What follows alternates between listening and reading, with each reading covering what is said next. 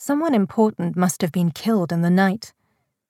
Priya was sure of it the minute she heard the thud of hooves on the road behind her.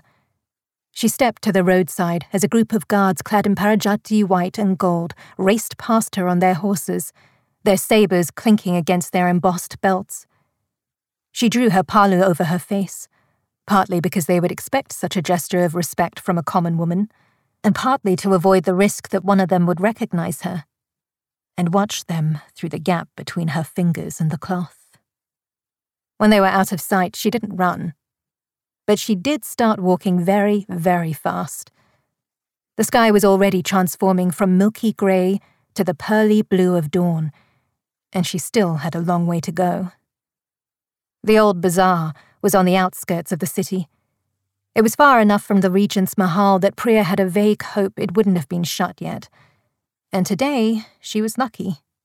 As she arrived, breathless, sweat dampening the back of her blouse, she could see that the streets were still seething with people parents tugging along small children, traders carrying large sacks of flour or rice on their heads, gaunt beggars skirting the edges of the market with their alms bowls in hand, and women like Priya. Plain, ordinary women in even plainer saris stubbornly shoving their way through the crowd in search of stalls with fresh vegetables and reasonable prices. If anything, there seemed to be even more people at the bazaar than usual, and there was a distinct sour note of panic in the air. News of the patrols had clearly passed from household to household with its usual speed. People were afraid.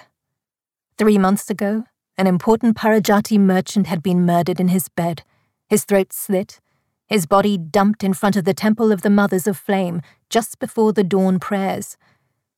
For an entire two weeks after that, the regent's men had patrolled the streets on foot and on horseback, beating or arresting Ahirani suspected of rebellious activity and destroying any market stalls that had tried to remain open in defiance of the regent's strict orders. The Parijat Vitpan merchants had refused to supply Hiranaprastha with rice and grain in the weeks that followed. Ahirani had starved. Now it looked as though it was happening again. It was natural for people to remember and fear. Remember and scramble to buy what supplies they could before the markets were forcibly closed once more. Priya wondered who had been murdered this time, listening for any names as she dove into the mass of people toward the green banner on staves in the distance that marked the apothecary's stall.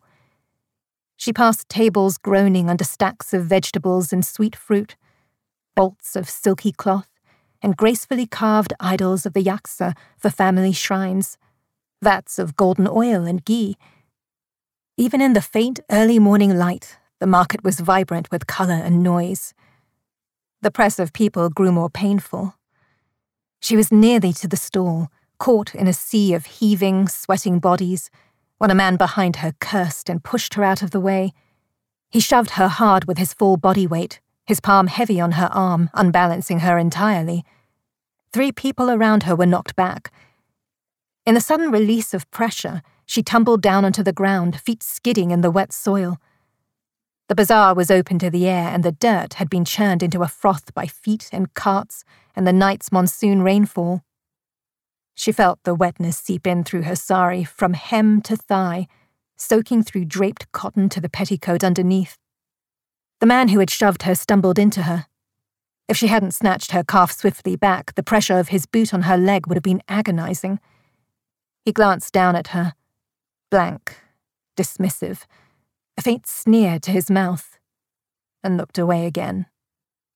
Her mind went quiet. In the silence, a single voice whispered, You could make him regret that.